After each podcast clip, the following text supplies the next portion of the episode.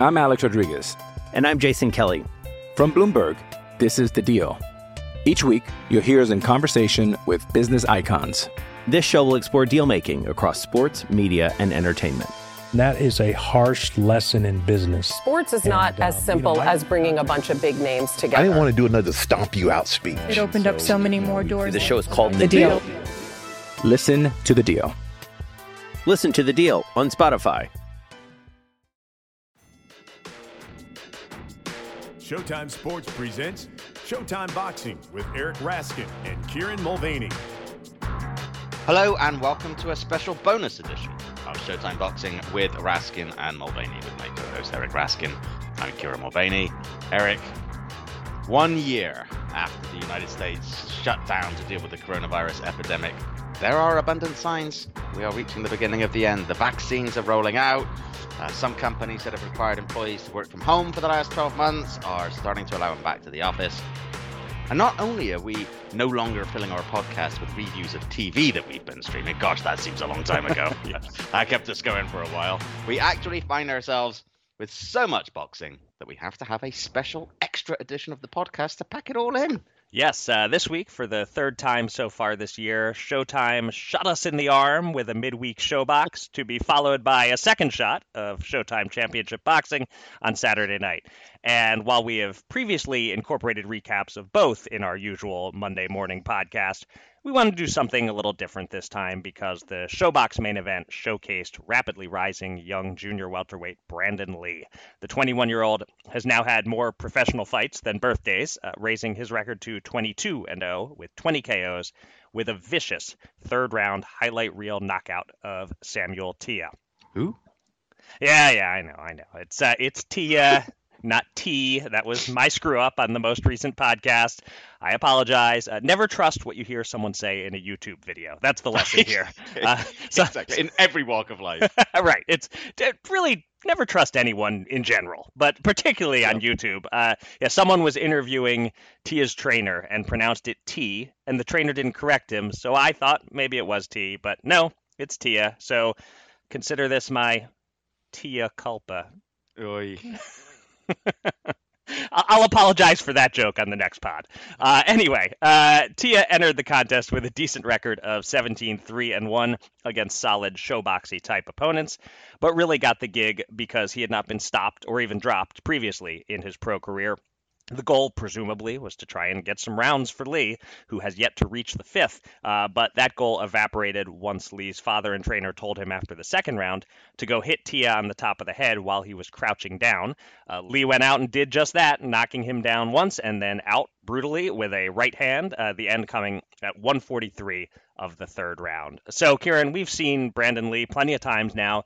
But going in, this one felt a little different because Teah seemed like the ideal person to extend him a little and felt as if we might learn something about Lee that we hadn't learned before. Did we? Uh, and did you come away any more impressed with Lee or more optimistic about his future than you were going in?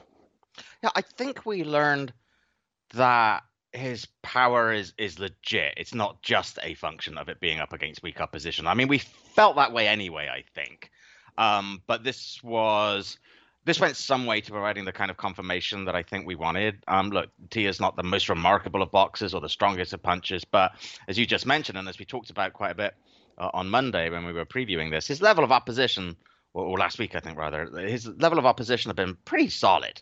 Um, and yeah, and while he didn't win all of those contests against that level of opposition, you know, he had shown himself to be durable. But in the event, he not only got knocked down and stopped, he was knocked clean unconscious for a bit Mhm. by a tremendous viral right hand. Um, what was also interesting to me that, that I learned, I personally learned that I hadn't picked up before from watching uh, Brandon Lee's fights, was his corner. Um, you know, I liked hearing them offer simple guidance. They'd obviously taken a couple of rounds, seen what was going on, saw the way that Teah was fighting. Simply said to Brandon, he's crouching down a lot, hit him on the top of the head. Mhm. Brandon goes out and executes. I really like that very simple. Obviously, you know, like like you mentioned, his father's one of the people in his tr- in his corner, but I, I just like that. That is obviously a very good communication there, and and that that augurs well as well. Um, you know, look, I think going in, you and I both fully expected Teah to at least take him deep, or at least deeper than he than he's used to going Brandon Lee, but it just didn't happen. And I think what I also liked is that unlike some pure punchers, especially at this stage of their career, he didn't go out Brandon Lee on a seek and destroy mission. He's perfectly happy to go and box for a couple of rounds, wait till he or his team figure out what the opportunity is, then go for that opening, and then just don't waste any time about it. Uh, you know, and, and do so very calmly. And when he had Teah hurt, he finished.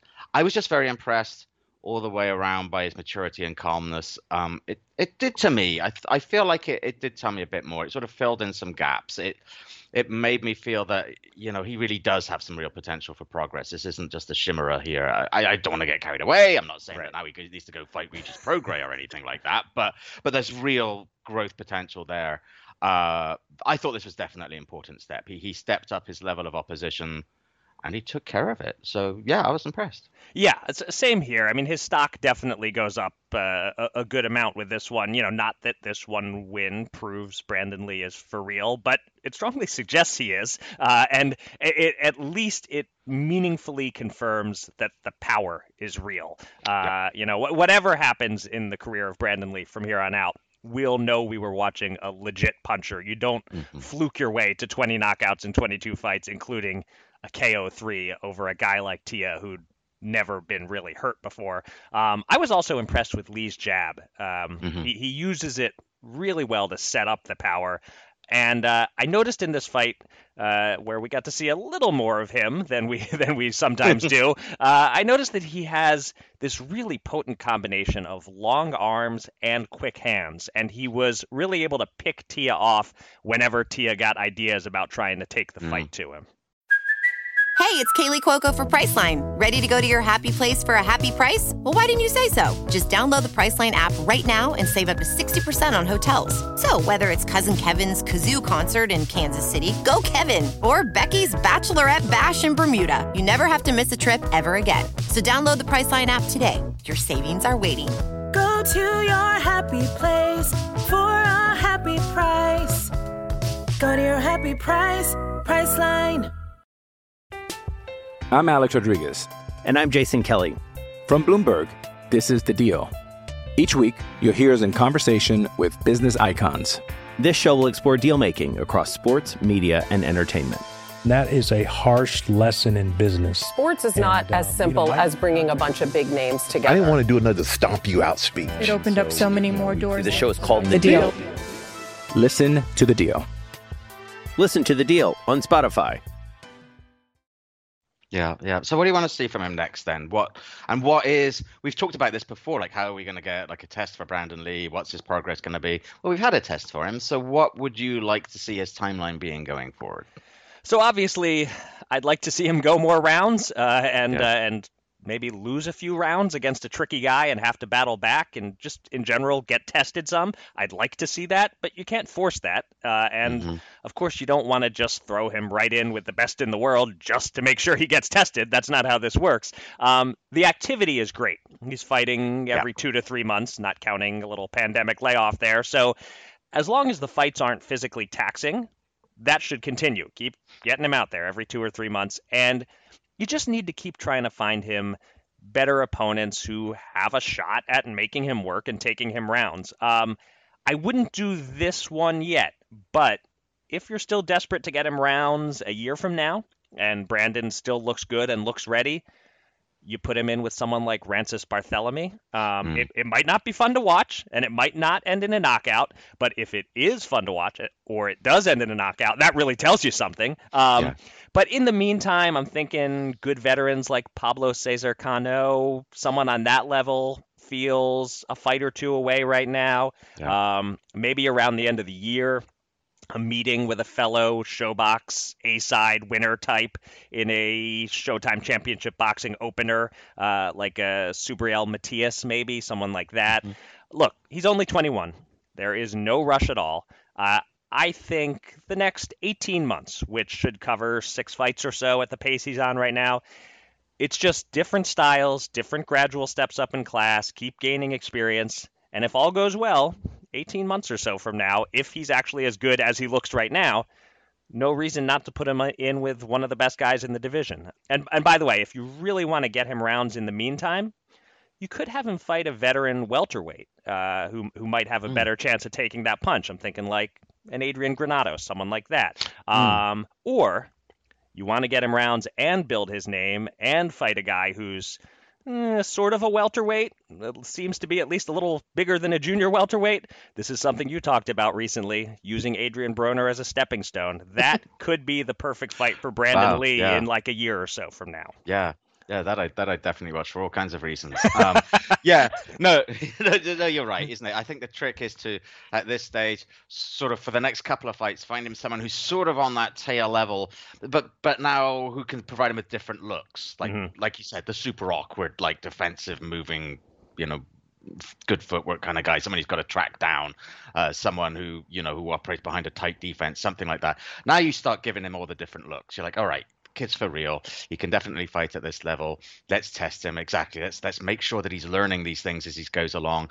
I was thinking the name that I jotted down by say the end of the year was like a Cletus Seldin type, basically mm. in that same kind of category that you're talking about, like um, you know, good experienced veteran who's you know who's going to who should test them a little bit um, and then yeah the, then there's going to come a point by the middle of next year where he's got to be doing top 20 guys consistently if he keeps doing these getting these wins.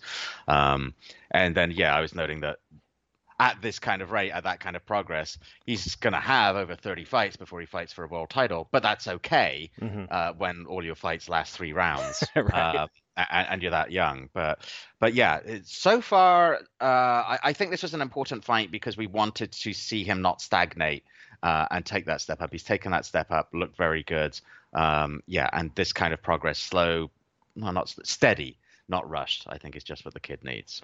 All right, so let's wrap up this conversation by talking briefly about the knockout itself. Uh, it rapidly went viral on social media, and with good reason. Uh, I know I retweeted the hell out of that thing. Uh, two and a half months into the year, we already have two excellent contenders for knockout of the year.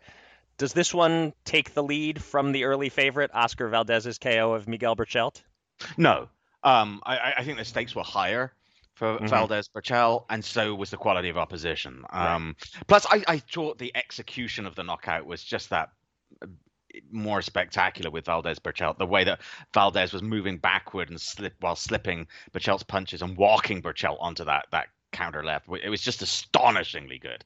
Um, in almost every other year, this would be a leader um, uh, uh, for Brandon Lee for for knockout of the year, or you know, a very solid contender. Mm-hmm. But it does mean that there's competition, at least. You know, at the very least, when we get to the end of the year, we'll know that they'll we'll have at least a list of contenders to draw up, um, even if Valdez Berchelt is still the favorite. But I think the most important thing is what you touched about the fact that it went so viral. It means I think we get we're so into just you know watching Showbox all the time and talking about Showbox that we forget probably that not a lot of people watch Showbox, and only the really hardcore boxing fans. The fact that this went so viral means that probably a lot more people now are aware of Brandon Lee than were aware about him on Wednesday afternoon, uh, and for his career and his development, that's no bad thing at all. Yeah, absolutely. He maybe didn't get all the rounds that he wanted to get out of this fight, but in terms of exposure, you couldn't have asked for more. Um, I'm with you that Valdez Berchelt is the leader right now because of significance, but just in terms of being aesthetically delightful slash awful, uh, yeah. this this was right there with it. Um, and it occurs to me that you can't spell Brandon without D U N.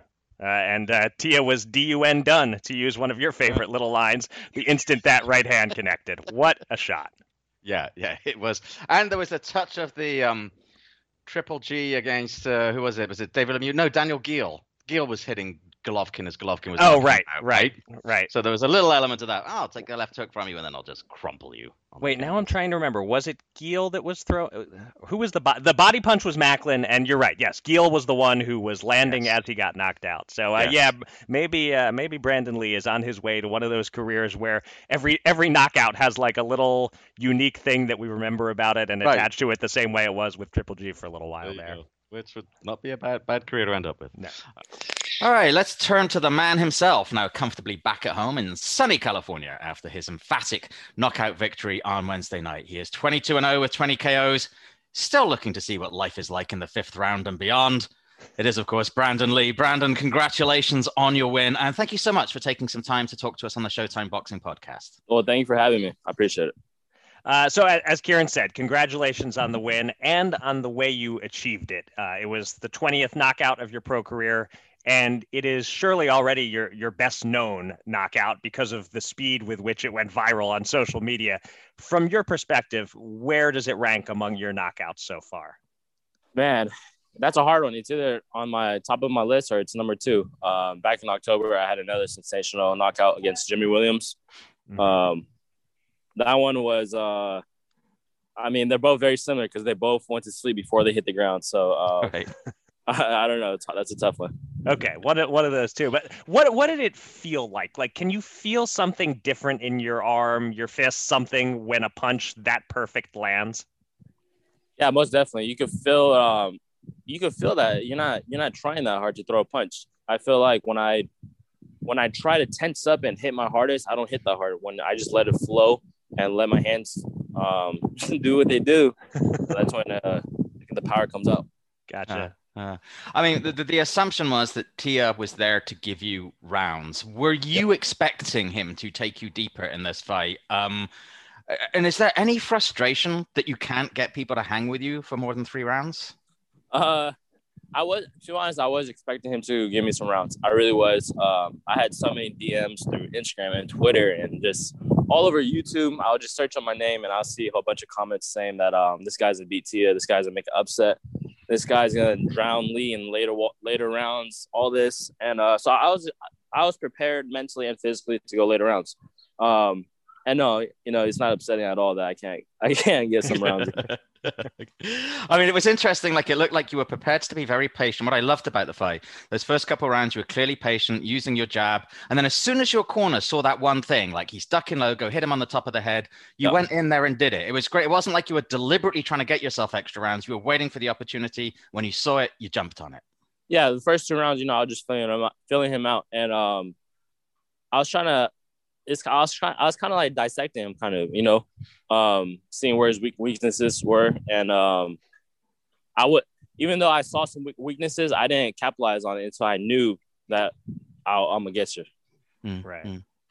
All right, so power punchers come in all kinds of different forms. There are guys like Tommy Hearns who had ridiculous torque and leverage on his punches. There are people like Gennady Golovkin, uh, who your dad actually referenced in the corner before the third round. Fighters yeah. like Triple G, who are tremendously heavy handed. You seem to fall a little between the two. Where does your power come from? And has it been there all through your career? Like even when you were a kid yeah. in the gym without that so called man strength yet? Um, man, it's, that's hard. But I do know that around like the age of 12, 12 or 13, that's when my power started developing. That's when that was the first time I dropped one of the one of the dudes I was fighting in um at the fights. And I remember back in like 20 2014 it may have been at the Junior Olympics. Um the first year I went I was knocking everyone out. Every day I would hmm. fight, I knocked everyone out until the finals. So, I mean, I have a track history of not going the full fight. right. So I guess so doing the math, I guess you were something like 14 or, or, or, so then. So that's really, it was somewhere in those early teenage years you went from kid learning how to box and doing pretty well with it to, oh my God, I've, I've, I've got a real weapon here. My, my fists are causing damage. Yeah, definitely. I, I, I even believe we took, no, we didn't take, okay. So uh, from the age like eight to like 11 or 12, that's when it was all point system in amateurs. It was just points. So you, you touch me, that's a point. You touch me, that's a point. Mm-hmm. And then I think that's when they, the AIBA box, USA Boxer AIBA changed it to the 10 point must system. So now it's about, now they score like as a professional. Mm-hmm. So I remember, I think we took like six months. We took like six months just training about sitting down on my punches and um, kind of like, I would say change up my style a little bit more into like, ah, ah, more into boom, boom. Gotcha. And um, I remember in 2015 2016 that was my last amateur fight. And i took a year off before i turned pro so i could really learn the techniques and development as a professional. And until this day i'm still learning Right, right, right, right. You know, so talking about people like Tommy Hearns and Triple G, I'm curious whether, you know, in all that process of growing up, whether there are any fighters you particularly admired or model yourself after, and if there are still fighters who you kind of compare yourself to or like to watch and model yourself after at all. No, as a kid, as a kid, I really, I wa- I loved watching, you know, Pretty Boy Mayweather, not Money Mayweather, Pretty Boy. Mm-hmm. Um, I, I, I don't know. I, maybe it's just the way he carried himself, the way he spoke. You know, of course, the way he fought, very explosive, counterpunching on point. And uh, he wasn't a 100% counterpuncher. He was also um, a fighter who will walk you down. He'll beat you, you know, going backwards or, or coming forward. So I really admire that. But uh, if I was watching Pretty Boy, I was watching, you know, Julian Jackson, um, Tr- Trinidad, uh, Pernell Whitaker, of course, Mike Tyson, um, of course, Tommy Hearns, Aaron Pryor. Um, it's kind of funny. I feel like I watch certain fighters and I take I take what I like from them, but when it comes to like Aaron Pryor, Mike Tyson, and these other fighters, I'm kind of watching the way they carry so, carry themselves and like the mentality. Maybe that's what I enjoy about them. Well, that's a that's a pretty good mix of boxers, punchers, pressure fighters, all different kinds of styles there. Um, obviously, at this point, you're best known for your your power punching, your knockouts. Mm-hmm. Um, but outside of your power, what do you feel is your greatest strength? And and also, what's the area you would most like to improve on? Um, I feel like my greatest strength is maybe my mentality.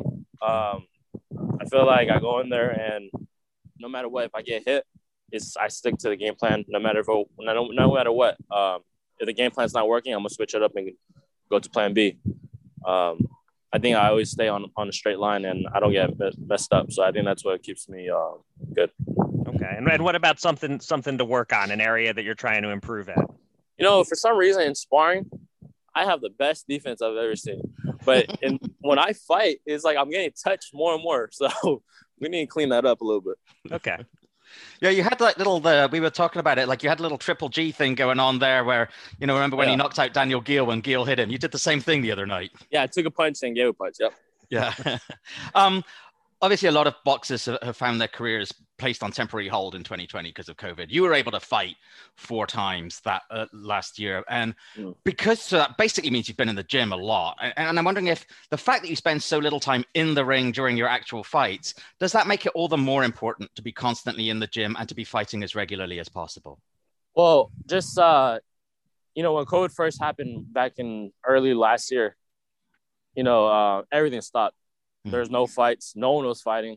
The gyms were closing, and luckily, you know, I have a gym in my home. So, just because the fight, just because they said, okay, we're putting all sports on hold, that didn't mean that I stopped. I stopped training. You know, I was still training six days a week. Um, I mean, as a professional fighter, we always need to keep ourselves in shape. You know, at least not more than ten pounds from our weight class. And um, I mean, this is our job. Right. So you're still in, the early stages of your boxing career, but you're already thinking about what comes next. I know you've mentioned that when the time comes that you hang up your gloves, which is still probably pretty far off, but when that time comes, you'd be interested in a career in criminal justice. Uh, Yeah. What's the origin of that interest, and, and do you have a particular career in mind? Uh, man, you know, criminal justice is such a broad um, subject. I mean, there's so many things I could do with it. But currently, you know, I'm thinking to go into customs, um, just so I could, you know, just see stuff, see new stuff every day. You know, I like to work at the dock or something, check the boats, ch- check the cargo ships. Um, I think that that'd be pretty cool.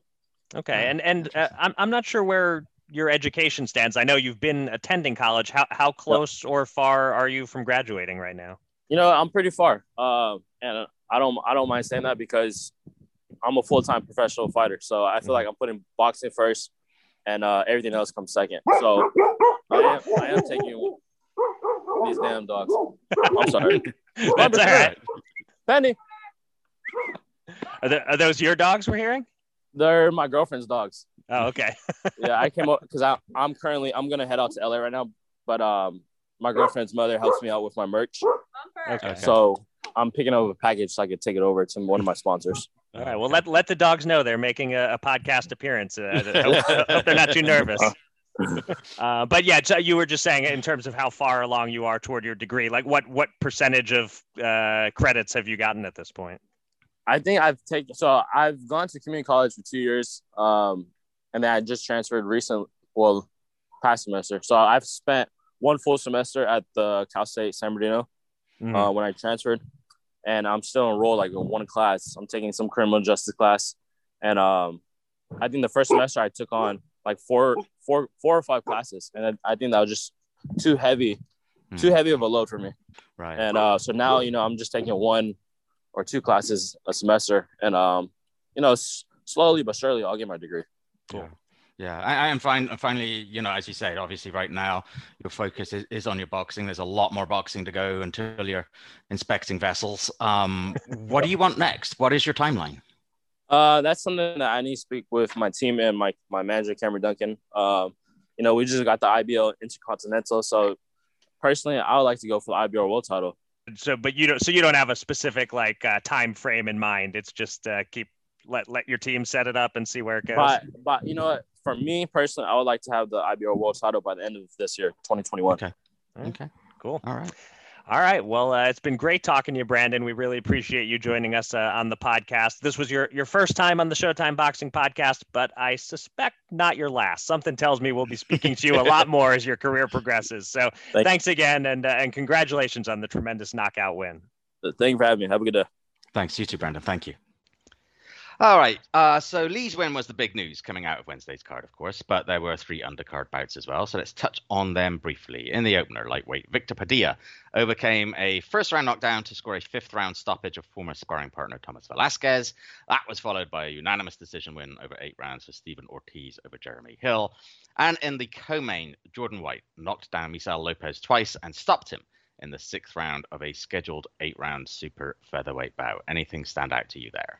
Well, there was a bit of a common theme in those three fights. Uh, it didn't carry over into the main event, but in those three fights, we saw exactly what you want to see on Showbox, which is prospects getting tested as much or more than they ever have before, which resulted in the three winners all producing somewhat uneven performances. Uh, Padilla got off to a slow start before pulling out the KO. Uh, Ortiz looked sensational for the first half of his fight, kind of ordinary the second half.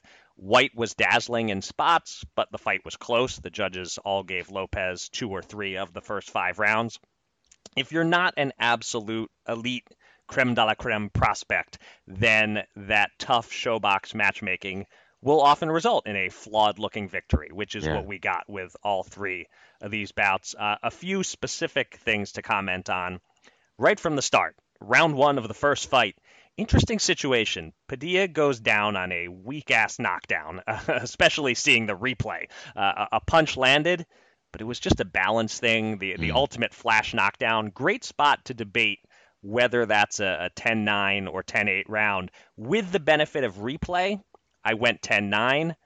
When I saw it in real time and wasn't sure just how weak the knockdown was, I might have gone 10 8. I'm not sure what, what you thought there, Kieran. Yeah, no, I, th- I.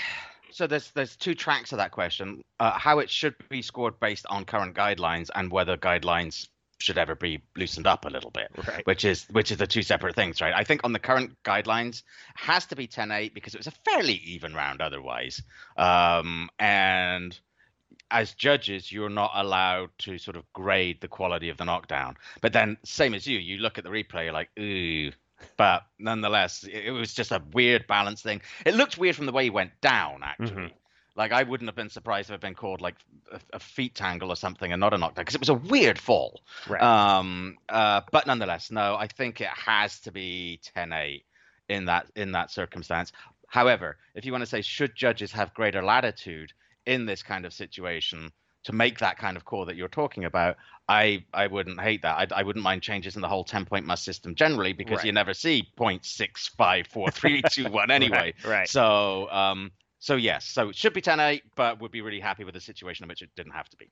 Yeah, I I would like to see judges given a little more leeway to use their judgment and, and use the points differently. Certainly, in, in this case, I like you said, it wasn't like a dominant a dominant round uh, for Padilla. Uh, I did think he was winning the round closely. Otherwise, so if you just think of it as it would have been a 10-9 Padilla round. You're already flipping it two points by scoring that Right. by counting the knockdown. To to flip it three points by giving him 10-8 seems a little unfair, but it is the way that uh, judges are taught to score those. Ultimately, it ended up irrelevant. Um, I thought the stoppage in that fight was good. Velasquez was pretty out of it.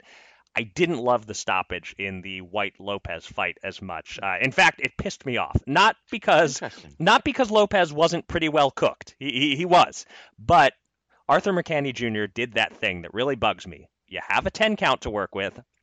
The guy was wobbly at four, so he waves it off.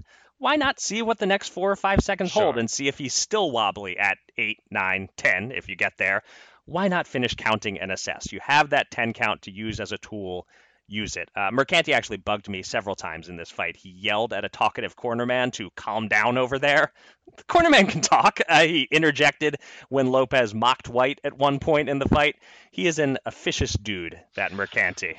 I I I cringe a little every time I see that he's refing. To be Mhm. honest, I mean, for me with the stoppage, I mean that's a good point, right? Because my my deal was when you saw Lopez sort of staggering to his feet, and staggering being the operative word, I thought, oh, that's Right. it, he's done. Right. Um, but it's a fair point. At least finish the count. I I, I don't disagree with that. Um, the weird thing is. n- Normally, we'd never think about Arthur Mercante Jr. stopping a fight too early. Like this is a guy. Normally, a, a fighter Right. can have his eyeball hanging out on his cheek. The the corner is throwing in the towel, Yeah. throwing in the stool, everything they can get their hands on. He's like, "Suck it up, champ." right. So, um, yeah, he he bu- he bugs me generally. He's a very brave referee as well as an Mm. officious referee, as they say. So, uh, if Adam Mercante's calling a fight, I'm thinking, well, it's probably a good. It's probably not too early. But no, that's a, that's a good point. At least try to get to the end of the count. I, I think that's fair. Okay. I thought he was cooked too. But Yeah. Yes. Fair enough. Yeah. Right. Um, but but I certainly liked what I saw from White. He might have the most upside of the three undercard winners, and uh, Stephen Ortiz. He has a lot of tools, but I fear that his lack of pop is going to cost him at the next level. Yep, no, no, no disagreement there at all. It started off quite well, and then sort of this devolved a little bit as as the fight went on. Um, yeah, absolutely. It was unfortunate, like it's particularly hit that he should be on one of those ShoBox cards where, like you said, all, all the other fights were pretty exciting and spectacular in, in their own little way, with ebbs and flows or or, or good knock good knockouts, and he was just kind of there a little Right. yeah. All right. So we like to name a star of the show for each ShoBox card. Did any of the undercard winners do enough to win your star of the show award, or does it go to the obvious candidate? It's the obvious candidate for Yeah. me. I, I I want to give Padilla and White extra bonus points and hugs for helping make it possible for me to actually watch the end of a ShoBox card without having to get up at 5 a.m. and watch it on DVR. um, but it does have to be Brandon Lee, and it deserves to be. He was being asked his toughest question, yeah, and he didn't just answer the question; he beat it up. So yeah, Brandon Lee, obviously for me. Yep, gotta be Brandon Lee. Uh, Jordan White is a good runner-up, but uh, it, it, it's Brandon Lee. Come on, even in our modern sportscasting world, where people will say stupid contrarian things just to get attention, nobody could be contrarian enough to say somebody on this card shone brighter than Brandon Lee. Indeed. All right, finally, before we go, let's quickly update the scorers in our picks contest. Going in, you led 13 to 9. Uh, we each scored two points for picking Brandon Lee by knockout in the main event, but neither of us came close to getting any bonus points for picking the correct round, as we both anticipated Samuel Teah stretching Brandon Lee into the later rounds. Uh, I think I picked eight and you picked nine. We were Yeah. way off there. Uh, but two more points for us both, which leaves the score 15 11 heading into Saturday's Showtime Championship Boxing triple header. Uh, incidentally, if you didn't see the four minute feature about Saturday's main event between David Benavidez and Ronald Ellis, you can catch it on the Showtime Sports YouTube channel. And after you've checked it out, be sure to tune in tomorrow, Saturday night at 9 p.m. Eastern, 6 p.m. Pacific for Showtime Championship Boxing. And we will be back on Monday to look back on it and the rest of the weekend's action. Till then, enjoy your weekend. Thanks for listening to this special edition of the podcast. Be safe, be kind, and be well.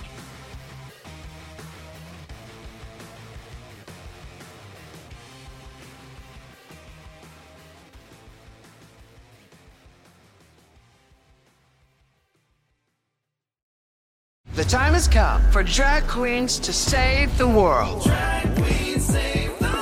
RuPaul's Drag Race All Stars is back on Paramount Plus, and for the first time ever, I want you to use your talent for good.